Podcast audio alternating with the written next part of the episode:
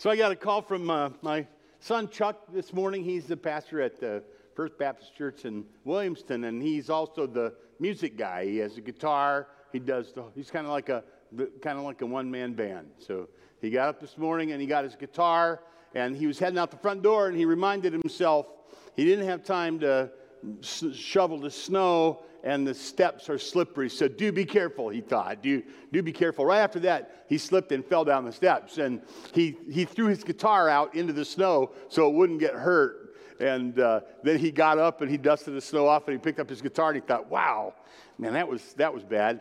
And he walked over to the car and he didn't realize that there was ice under the snow. And so he hit the ice and slid underneath the van and dropped his guitar again. He said, by the time I got to the church, he said, My guitar was really out of tune.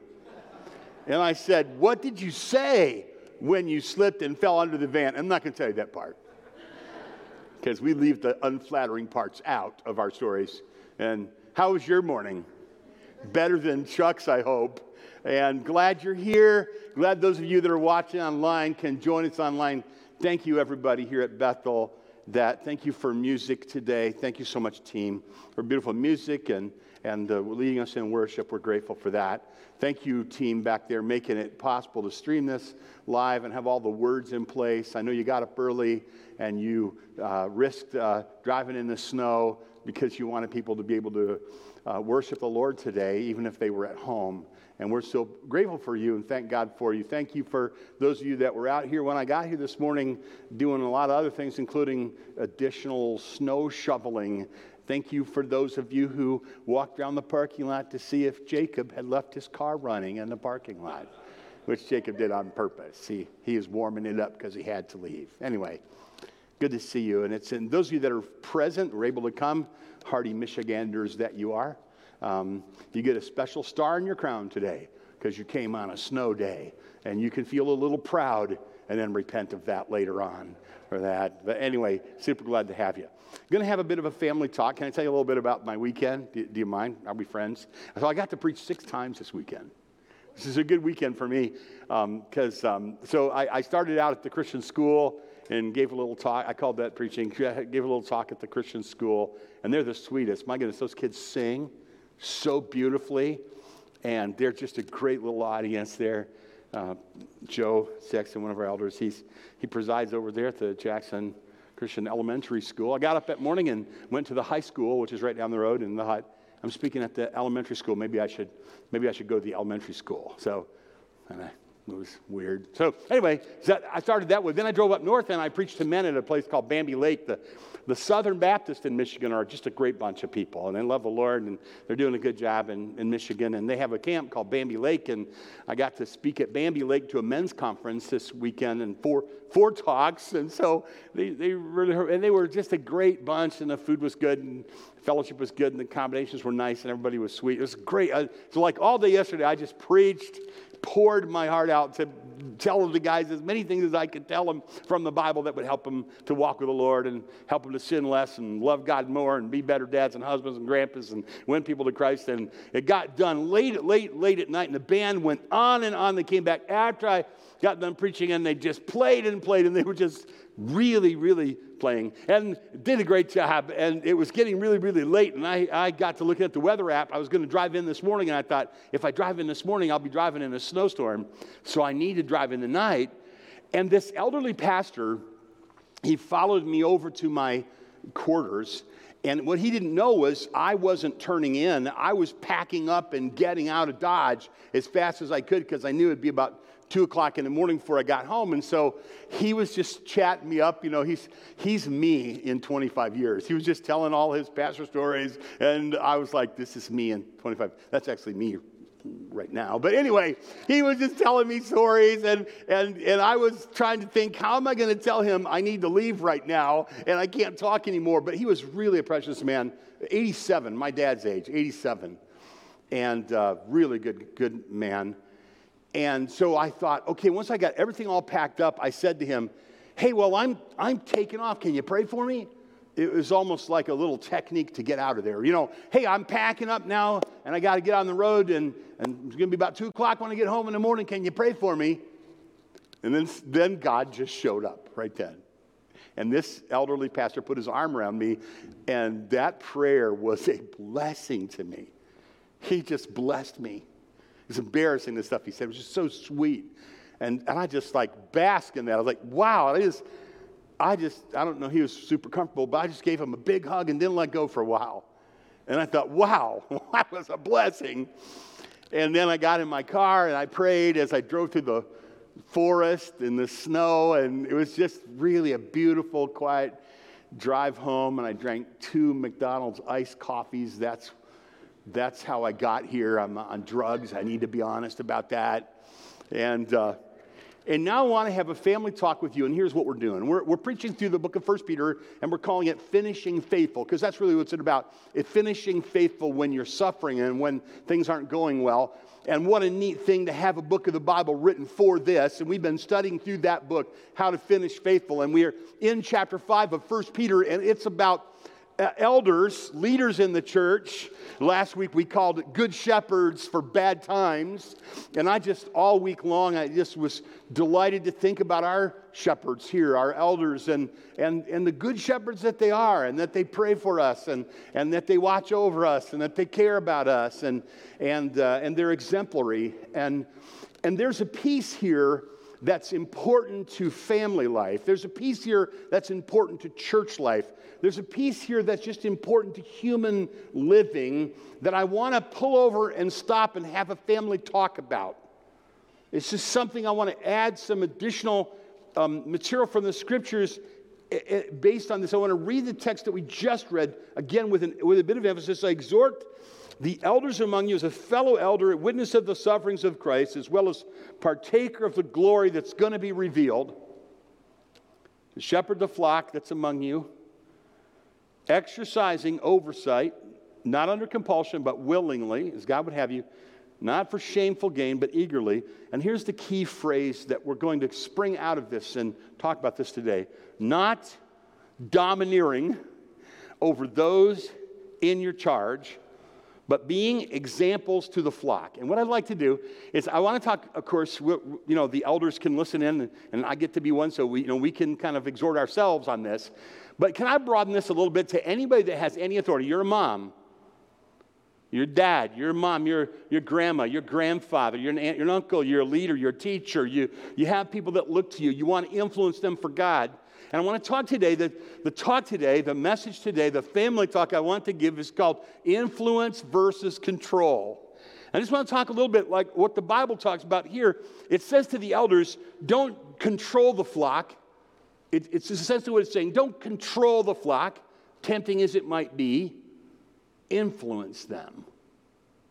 I could say to a dad, don't let your emphasis be on control, let it be on influence. I could say to a lady, to a mom, don't try to control your husband, be a really good influence.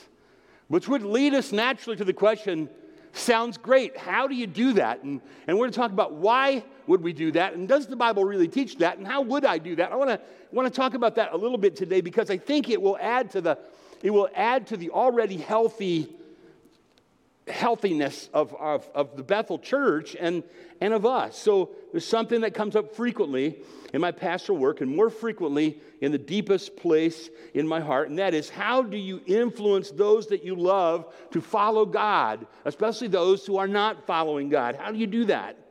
And the elder the text says that the elder shouldn't be dominating, but, but influencing. It, it specifically uses the term example, which doesn't, it sounds kind of benign. Oh, you're just an example. But the Bible is teaching us being an example is a powerful means of influence.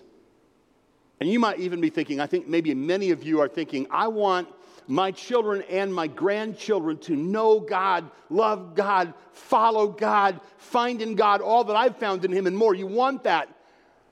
But you realize you can't control that. So you think, how can I influence? I want to talk about that. How do we influence those that we love to follow God and to, to do what, make good decisions and, and what's right? How, this is what we're going to talk about just a bit here. Now, there's the controlling, because controlling our behavior is, is tempting because it works so quickly and it initially looks really good and it's initially easier. And so we tend to emphasize control sometimes over influencing the heart, which is a little bit more difficult and harder to understand and takes grace and art. Why, when you try to lead, you find that sometimes people resist you? You can lead your, why is it like I, when I first got married, I used to think, you know, I'm a, I'm a preacher, so when I need, when, when I need to teach Lois something, I'll just, why are you laughing? I'll just sit her down and I'll read Bible verses to her and explain them. That went really great. I, are you laughing? I really thought that was like, well, you know, she's a reasonable person. I'll just, and I'm, you know, I'll just explain the Bible to her. I would cherry pick the parts of the Bible that I explained. You know, the parts. You probably could guess which ones. Here's what the Bible says, you know. I could go there, and you probably want me to, but I'm not going to do that. I'm not falling into that trap. I'm not going down that rabbit hole today, but I'm, I'm tempted. But then I realized that's not maybe all that effective. Even your kids, you know, you can, I drag my kids around me to campus, say the same thing to hundreds of kids over and over. Here's all this stuff that I said to them. And I just, you know, they got it. I can see it. The notebooks they left behind when they moved away had all the notes in them of all the things that I said, you know, that they should do. This is not an easy thing to do, to influence people to do good. It's super easy to influence people to do bad. That just comes pretty naturally. But to influence people to do good, to follow God, that's pretty challenging. You know, when they're little, you can say, We're going to have popsicles at seven o'clock for all the good children. All the good children get popsicles at seven o'clock. And then after a while, the children grow up and they figured out how to buy popsicles on their own. They can have as many popsicles as they want whenever they want them. They can also have weed and drink. They can do whatever they want to do. They can go over sometime you're, I hate to bring it up, you're going to be dead, and they're going to do exactly what they want to do and you won't have any control at all over it. Don't mean to disappoint you, but that's what that's going to happen. How would a person be in a position where they would have influence even if they weren't present, even if they weren't alive anymore? Now, that would be something, wouldn't it? For the purposes of the message today, then, I'm going to call control using force or physical restraint or anger or emotional manipulation or financial manipulation or physical manipulation to achieve outward compliance to demands or to what I think is right. That's what I mean in this message when I talk about control. That's what I'm talking about. And when I use the term influence, that's when I use a godly means to inspire someone to obey God from the heart. By influence, I mean moving someone to obedience to God from the heart, getting them in the path of God influencing them. How could a man like Joshua say, As for me and my house, we will serve the Lord? How could he say, I've always wondered, how could he say something like that?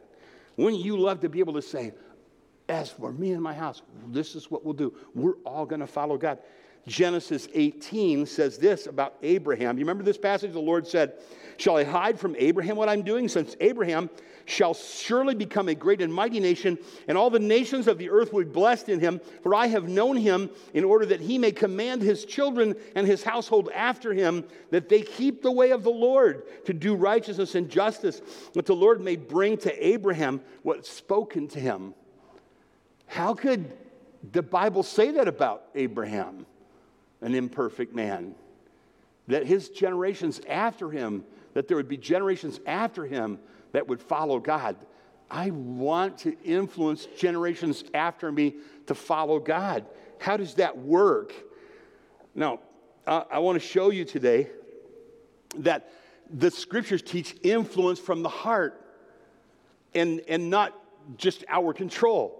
Matthew uh, 6 and verse 1 says, Take heed to, that you do not do your charitable deeds before men to be seen by them. A theme in the New Testament, the teaching of Jesus and the apostles, is we're not just trying to get what looks good on the outside. This is a theme in the New Testament. This was a theme of Jesus' teaching.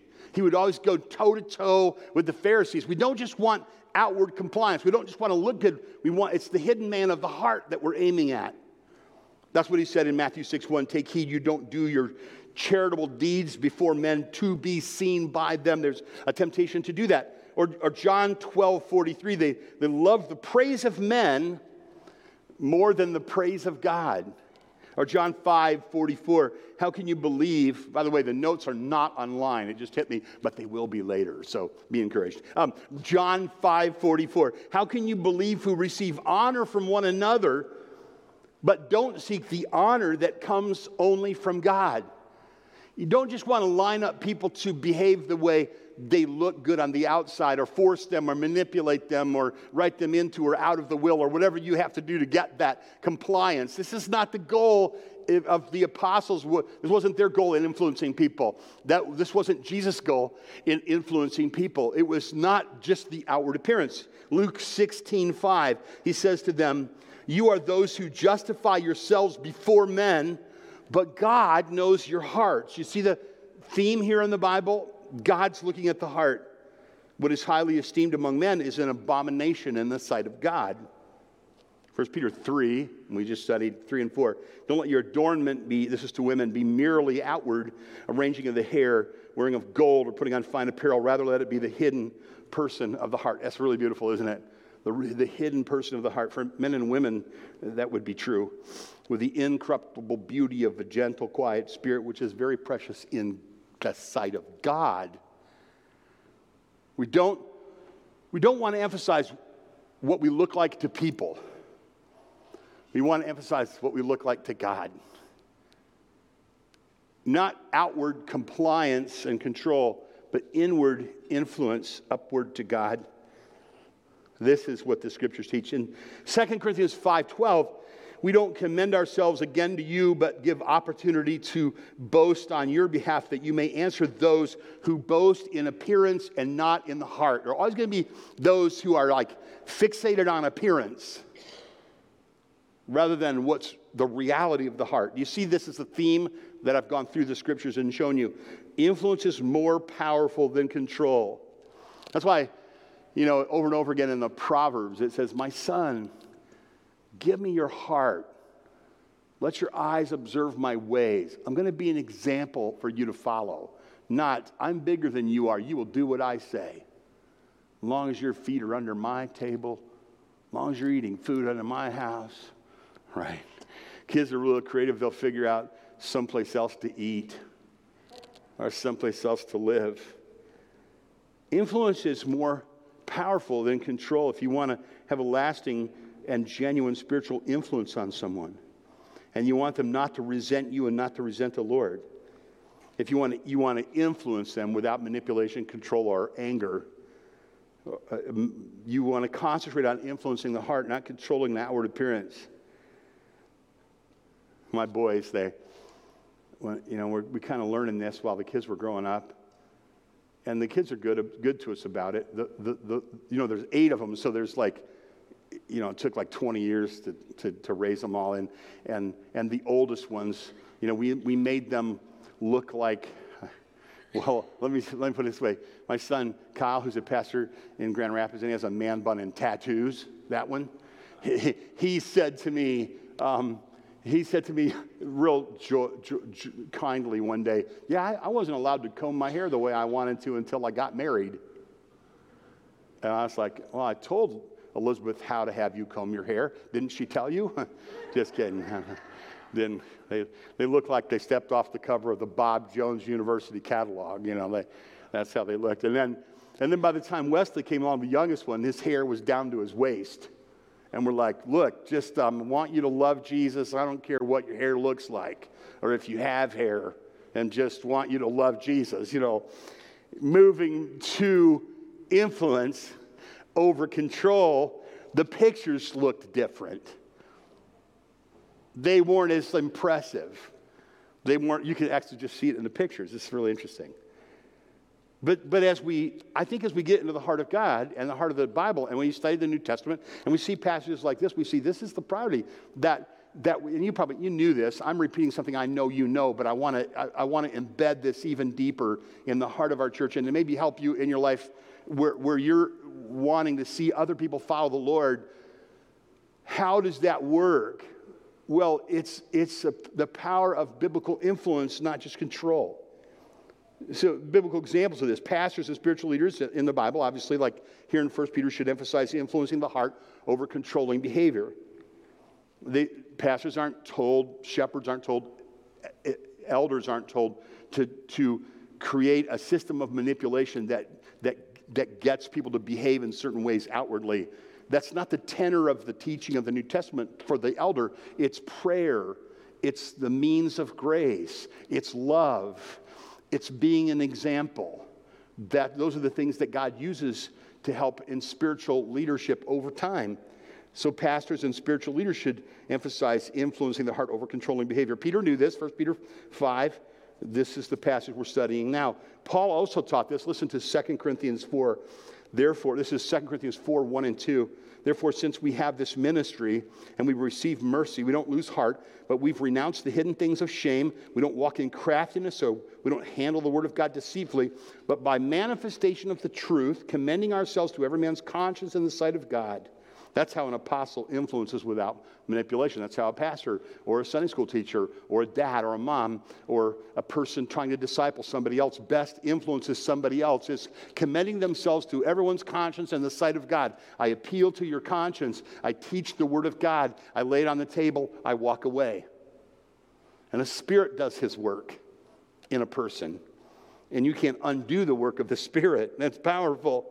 Paul taught that. Paul taught it again in second, uh, 1 Thessalonians 2 1 through 12. And for extra credit, you can study that and look at the tender terms of endearment that Paul used in that passage in 1 Thessalonians to talk about how he tenderly cherished the people to move them Godward. It's beautiful. He uses the warmest language. In Mark, in chapter 7, verses 1 through 23, this is also in Matthew 23, Jesus passionately taught that true spiritual leaders aim for influence on the heart, not outward control. He had strong words in Matthew 23, in Mark 7, he had strong words for those that created religious systems of manipulation. He had strong words. It looks good. Everybody saw. I heard a Christian leader tell me one time what I decided to do, he said, was I decided to get kids to dress the way their parents would want them to dress get the girls to cut their hair the way the dads would want the girls to cut their hair. Get the girls to wear dresses like the dads would want them to wear. Get the boys to be you know clean cut like the dads would want shaven and, and short hair and all that. And then the pa- dads would, ha- would say to me how would i get kids like that? And then i would tell them a series of things they have to do. And then he added to the scriptures things that you have to do to get kids to look like that. That was not good. That was a house of cards. That didn't end well it looked good for a while, though. It looked great for a while. The pictures were really cool. But they weren't, they didn't reflect what was really happening. It was a train wreck. It really, it really was. And so there's a warning. That's why I was preaching through Matthew once. It took me three and a half years to preach through Matthew um, Sunday morning at a time. And I was surprised by what I discovered when I was preaching through Matthew. And, and when I was comparing it to the epistles. And that's this, and you may have heard me say this before there's a warning against legalism, externalism, religious control on almost every page of the New Testament. It isn't, it isn't something that's a minor thing. Jesus is always taking aim at the Pharisees who have a religious system of outward control going. He's always taking aim at them. And in the epistles, it's one thing after another Jewish legalism or uh, uh, different uh, cults, isms. They were usually had legalistic elements, Jewish legalism, uh, Jewish ceremonialism. All through the epistles are taking, and almost all of them are taking, almost every page of the New Testament warns against these kinds of religious systems that are pressed on somebody from the outside because the religion of the heart is a religion of the heart that comes from the work of the Holy Spirit. And we use the means of grace to stimulate that and to influence people in that. I don't want to overstate this, but the scriptures is just all over the scriptures. So we could ask ourselves questions like this. We could say, are we more vigilant about outward behavior of others than we are about our own inner condition? That'd be a good question. Do I care more? Am I, am I bothered more about my inner condition or the outward appearance of other people? Or am I more irritated by the weakness and failure of others than I am broken over my own sin? Or as a leader, is our emphasis on controlling behavior or on influencing the heart? I, I, went to, to run this Christian ministry, or I was assigned to help run this Christian ministry. And, and when I got there, I noticed that there were just signs everywhere. My, Lois knows this really well about me. And we were, I don't know how we got on this morbid subject, but we were talking about if I died before she did, which was really fun to talk about. And she said, I'm going to put up a sign that says, Ken hates signs. I'm like, you so know me. That's so true. I like signs like, there's that way to the chili. I like signs like that. Show me where the chili is. Thank you for that. If there are occasions when I want to know where the men's room is, I'm good right now. But if I, if I like, if you give me a sign, I want to know. But like, you know, the signs that say, you know, like, if you use this, put it away. Those always kind of irritate me. They make me want to leave things out. You know, but anyway, when I got to this place, I could tell that the lady that was working really, really hard to try to keep everything under control was having trouble keeping it under control. So she just had signs all over the 16 story hotel and signs everywhere.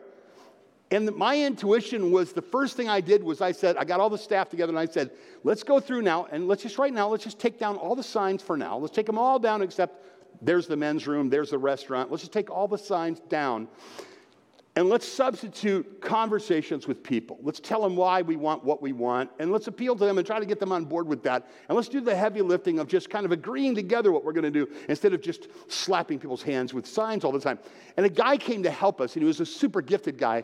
He was a very, very gifted man in chillers and boilers and stuff I didn't even understand. And so we kind of needed him, but he didn't kind of get the idea. He, everything he did was kind of like, well, let me give you an example. There were little boys that lived in the, in the building. A couple of them were mine, the little boys, Dan and Wes. A couple of them were Pastor Shoemaker's boys, Woody's, Shoemaker's boys, three of them, sweet little boys. The boy, you know what boys do? Sometimes boys leave their toys out. I don't know if your boys did that. Sometimes they leave their bike where their bike doesn't belong. Now, what I think what you should do is you should tell a boy, hey, son, I'm going to have to ask you to put your bike away. And if you don't, here's what's going to happen. You know, you're not going to be able to have your bike for a week, or we're not going to feed you for a month, or whatever it was necessary, you know, to get them to put their bike away. I'm kidding. Um, but I would, I would initially just appeal to them, hey, no, we want you to be neat, put your bike, but not Mr. Horst. You know what he would do? He would hide their bike. He would just put it somewhere in the bowels of the building where nobody would ever find it, like you know, Al Capone's bones or something like that. Where's the bike? Nobody knows. And, and the kids are like, I can't find my bike. And if he got around to it 10 days later, he'd say, Well, maybe you should go down and look in the back of the furnace room and don't leave it out in front of the door anymore, or you may never find it next time. And I would like, Mr. Horst, can we talk? I want to influence him really bad. I actually want to influence him to go away, but, uh, I, didn't, I didn't do that. And this is, I'll, tell you how that story ended just because you're curious. Um, I thought, that's not really the program here. I would rather that he would, I think I said his name. I shouldn't have done that. I'm, I, I goofed. Anyway, did I say his name? I did. That was not good. Anyway, I said to him, hey, I said, so now you've seen me sin publicly. Um, but I said to him, hey, here's what we don't want to do it that way. We, we want to befriend those little boys and, and we want to talk to them and, and you know you let me know i'll help but let's not let's not manipulate let's not hide their stuff. And he's like i don't agree. You're soft. I'm like yeah no i'm soft but i still that's what i want to do. It and he's like i don't like that. And so he i thought well you know one day we had a big flood and the whole thing we, we had the flood we had a a water supply break on the fifth floor, and it leaked all the way down over the mezzanine at about five o'clock in the morning. Nobody, just a terrible flood. It was going to be an enormous amount of work. He quit that day. well, I was like, oh, that wasn't good. Here's what I'm getting at, uh, and that is there's a better way than manipulating people into the behaviors that you want. That's what the New Testament is teaching. It repeatedly teaches that. It's true for moms and dads. Ephesians 6 4, you fathers, don't provoke your children to wrath. Bring them up in training and admonition of the Lord without anger, it's his teaching. James 1:20, the wrath of God doesn't produce the righteousness of God. You can't manipulate people into holiness. Uh, Ephesians 5 26 and 27, that he might sanctify her. This is how, how a husband might influence his wife. He might sanctify her, cleanse her by the washing of the water, by the word, that he might present her to himself a glorious church, not having spot, wrinkle, or any such thing, but holy and without blemish. How does that actually work? You sit, you don't sit down and you, you don't you don't badger women with your Bible teaching. You show them what it looks like to follow God. You, you love them.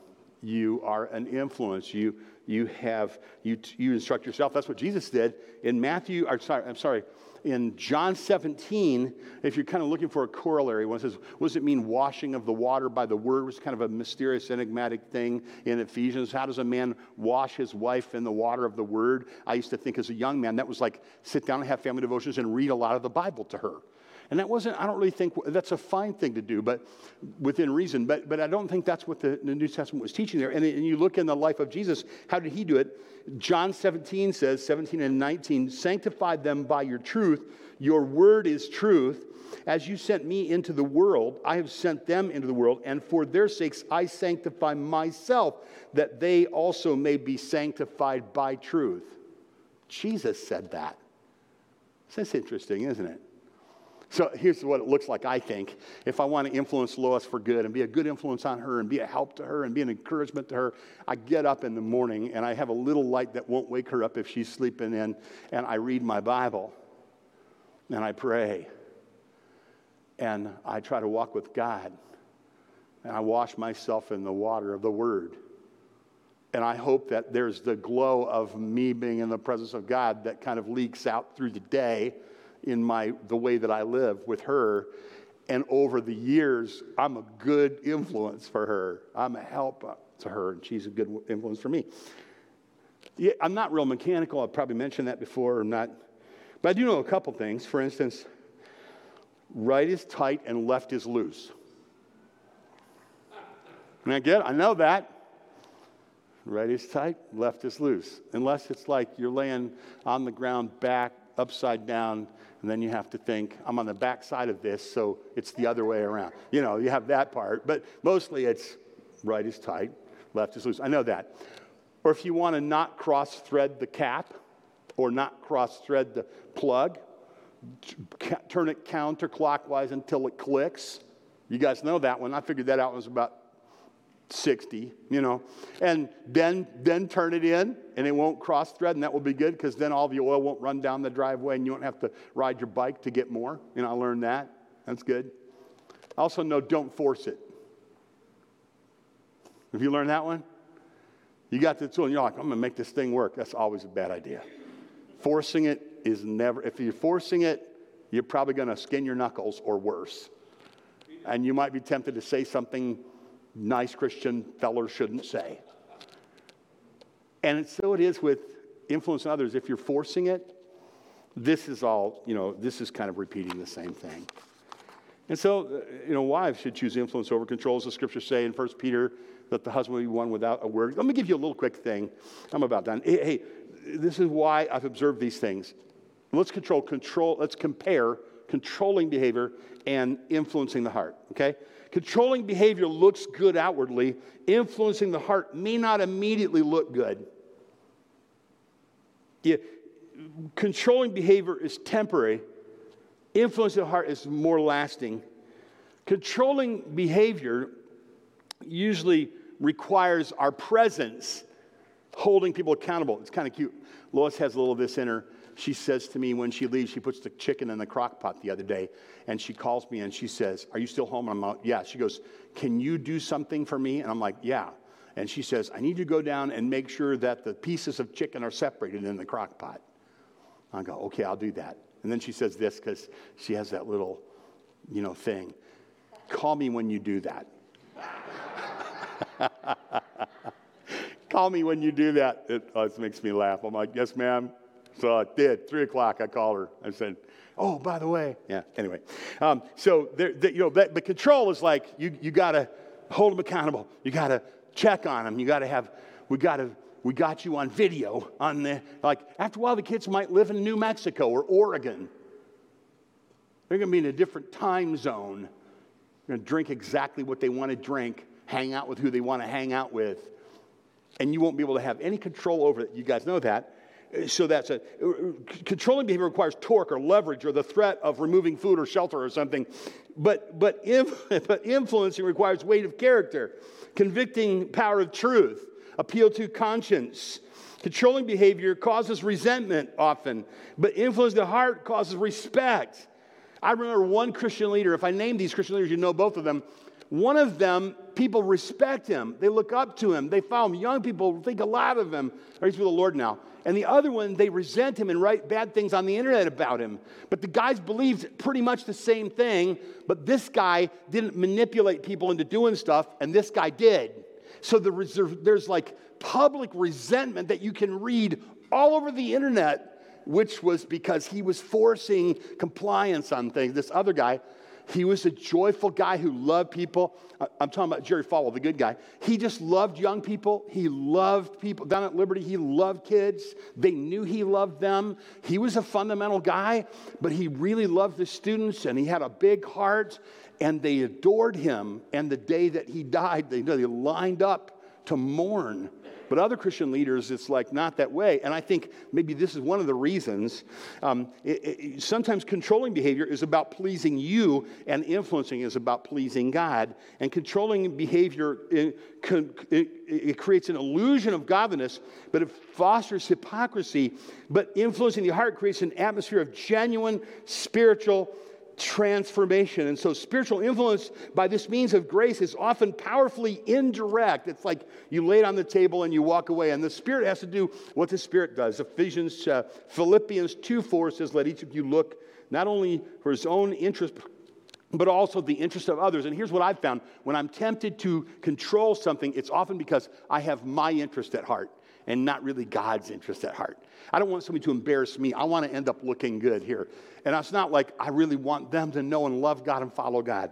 And so, a, little recap of this controlling behavior works fast, but it can't last. Controlling behavior gets results, but it makes people resent you. Controlling behavior looks immediately impressive, but it will eventually leave you looking bad. Controlling behavior is often sinful legislation of behavior is not our goal. Jesus had some very hard things to say about that. I mentioned that. The measure of spirituality is not outward conformity, but inward love, inward holiness, fruit of the Spirit love, joy, peace, etc. And the nature of justification demands influence over control. You, nobody gets saved because they were forced to get saved. And the nature of sanctification demands influence over control. And this brings me to six final things that I'll go through really fast that are super important. And we'll cover them slower later. But this won't take me long, but it's super important because a lot of you are sitting here right now and you're thinking, there are people that I love that they need to follow God, but they're not following God. How can I get them to follow God? I want to suggest six things. One, right any past wrongs with them. You know, the Bible teaches that. If you did anything wrong, make it right. Right past wrong. You take care of your wrongdoing and have a clear conscience. Be careful that you're not manipulating behavior or compliance or being outwardly controlling, but you're an example in your heart. And you're asking Lord to show you if there's any offense or harm or unkind words or actions or attitudes, any way that you've sinned against them, harmed them, hurt them, not made it right. Ask them if there's any, ever anything that you've said or done that you've not said or neglected to do that's been harmful or hurtful to them, and take care of that business. Pray and seek the Lord and seek forgiveness for any wrong and be serious about that. That'd be number one. Number two, be a consistent, godly example. This is huge. What the Bible says. This is the text. Don't lord it over the flock. Be an example. Must be important. You say, well, my, my child isn't doing what they ought to do, but if they look at me, they'll see the way a person should live, loving God, following God, serving God, being an example. As I like to say, as long as my heart is beating, then you will know that God helping me, I'm following God, and I love you. So be a consistent example. And number three, so right past wrongs, be an example. Three, pray for them continually. Continually pray. The scriptures talk about the power of prayer, but we don't appreciate how powerful it is, trust it like we ought to. We, we continually pray. That's the pray, love, invite in, in, in influencing lost people. So you have a child or a loved one or a nephew, niece, or friend that you really want to see them walk with God. You know they need to walk with God. Pray for them night and day. Don't have to tell them like you're manipulating them. I'm fasting and praying for you. It's kind of like you're holding them hostage with God. I'm not talking about that. I'm talking about you actually are praying for them all the time. I like to think about that. There are eight people in this world, eight people in this world that will have my prayers. Every day of my life, they will always have my prayers, no matter where in the world they are, for their good. And I will never stop doing that. And it will always be on my lips and it will always be on my heart. Pray for them continually. Someone said this, you know, before you talk to men about God, talk to God about men. That's true. Bathe all you do in secret prayer. Pray in the night, pray in the day. Never cease to pray. Call out to God to do what no man can do. Pray for wisdom. Pray for others to say what needs to be said. Pray for God to bring others into their lives to tell them what they need to hear. Pray that they will have ears to hear. Pray that God will open their hearts. Pray that God will do what no man can do. Don't panic, but pray. And don't gossip, but pray. Don't talk about them. Talk to God about them. Don't talk to their siblings about them. Talk to God. That's number three. Number four, love them creatively. You know, when, when somebody disappoints you and they're not doing what you want them to do or what they ought to do, there's, there's a tempt, temptation to be bitter against them. After all I've done for you, how could you do this? You know, and, and you, you could actually be resentful. You could actually be hurt with them and you could actually alienate them. Don't do that. You love them. You keep loving them like God kept loving you when you weren't loving Him. Always love them. If somebody hurts you, keep loving them. If somebody hurts you, keep loving them. Genuinely love them. This is huge. Build strong, loving relationship with them. I like to think, I was in training, and you had the training in Youth for Christ. You remember the training up in Rockford? I remember they taught me at the training in Rockford. Uh, I've never forgotten this. They said, you probably remember this. When you want to build, when you want to influence a kid, you need to build a relationship with them. They were big on that, weren't they? You need to build a relationship. And if you want to influence them in a big way, you need to build a strong relationship like a bridge. If you're going to carry a lot of heavy stuff across that bridge, it needs to be a really strong bridge. You build a strong bridge of love to that person. They may be far from God, they may be hurting you, but you just keep building a bridge of love to them because one day something valuable is going to cross that bridge. And so don't be hurt when they reject you or they reject the Lord. Keep loving them and keep being loving to them. Right past wrongs. Be a consistent godly example. Pray for them continually. Love them creatively. Know when to speak and when to not speak. The power of listening. Know when to be quiet. We'll talk about that more later. And be reasonable. Let your sweet reasonableness be known to all men, the Bible says. Be, have a reasonable biblical goals for them. Uh, Uh, uh, don't consider them wayward if they haven't bought into your exact brand of Christian expression. Don't em- emphasize something minor and overlook something important. Be reasonable. And so love them and listen to them and pray for them and be an example. You heard the story, I'm sure you did, about the little boy that little boys in the Christian school that were lined up and they were reciting the Apostles' Creed. You heard that, right? They, they, they, you know, I believe in God the Father and I believe in the Holy Spirit. Remember that? And, and one time a little boy was absent, and so as they were going through, there was a gap, and then one little kid says, The kid who believes in the Holy Spirit isn't here today.